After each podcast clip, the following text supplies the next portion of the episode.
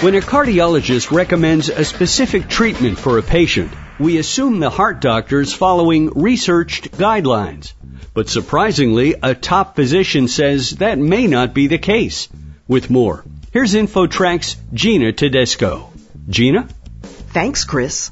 A new study shows less than 10% of heart care guidelines are based on, shall we say, the gold standard of research. What does it mean? Joining us now is the study's lead author, Dr. Alexander Fanaroff of the Duke University Medical Center.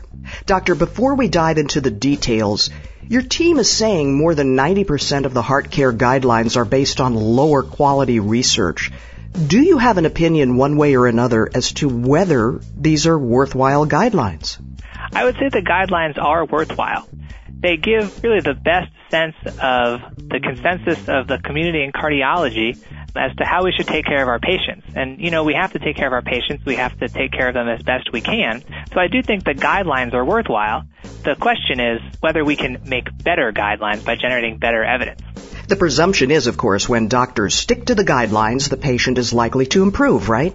Yes, and there is some evidence showing that when physicians stick to guidelines, their patients do better than physicians who don't stick to the guidelines. And we should point out that while guidelines are extremely important, they're not hard and fast rules, are they, Dr. Fanaroff? And so, if more heart doctors were aware of your study results, would it be appropriate for them to rely less on the guidelines?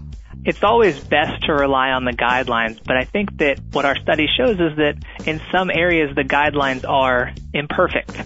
One of the things that is important to note is that in some cases there is excellent evidence for the recommendations that the guidelines make. And I think this is particularly the case for most of our drugs and many of our devices. In those cases, the evidence is on solid footing. And these are things like controlling blood pressure and controlling cholesterol. The evidence for doing those things and using those medicines is very good. So where the evidence is solid, physicians should certainly rely on the guidelines. Where the evidence is a little bit less solid, using clinical judgment may come into play. Now let's dive into those details. Committees that write the guidelines put them into categories A, B, and C based on the level of research supporting them. Can you describe for us each level by category? Level of evidence A represents the gold standard. This is evidence from multiple randomized controlled trials or a single large, well done randomized controlled trial. Level of evidence B are when you have either one small trial or more often observational studies.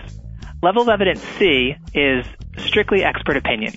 So you consult the eminences in the field, who are often the ones writing the guidelines, and they remember the patients they treat. They use a knowledge of pathology and physiology and really important things, but no systematic evidence.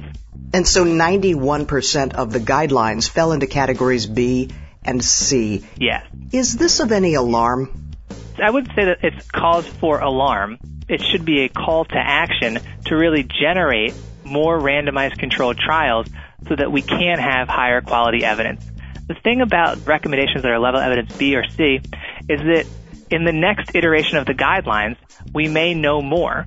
We may have done better research and we may find out that we've not been treating patients correctly. And there's some evidence to bear out the fact that recommendations that are level of evidence A don't tend to be overturned when guidelines are updated, and recommendations that are level evidence B or C are sometimes overturned or more often overturned than level evidence A.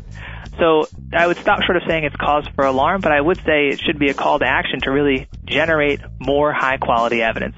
In this era of electronic patient charts and such, why don't we have more and better data to support guidelines?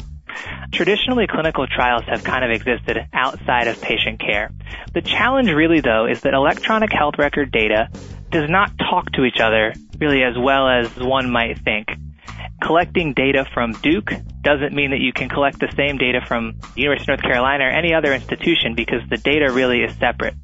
So one thing that I think would facilitate doing more randomized controlled trials is really having the electronic health records be able to talk to each other and generate really usable data for clinical trials. That is the way of the future and a lot of people are working on that and hopefully when we do this type of study in 10 years, we'll be able to say that we really have taken a big step forward in the level of evidence supporting guidelines. Dr. Alexander Fanaroff of Duke University Medical Center. Good luck to you and thank you for joining us today. Thank you. For InfoTrack, I'm Gina Tedesco. And that's it for this edition of InfoTrack. Internet services provided by Pair.com. Special thanks this week to InfoTrack reporters Gina Tedesco and Roy Mackey, and our executive producer, Randy Meyer. I'm Chris Whitting, inviting you to join us next time on another edition of InfoTrack.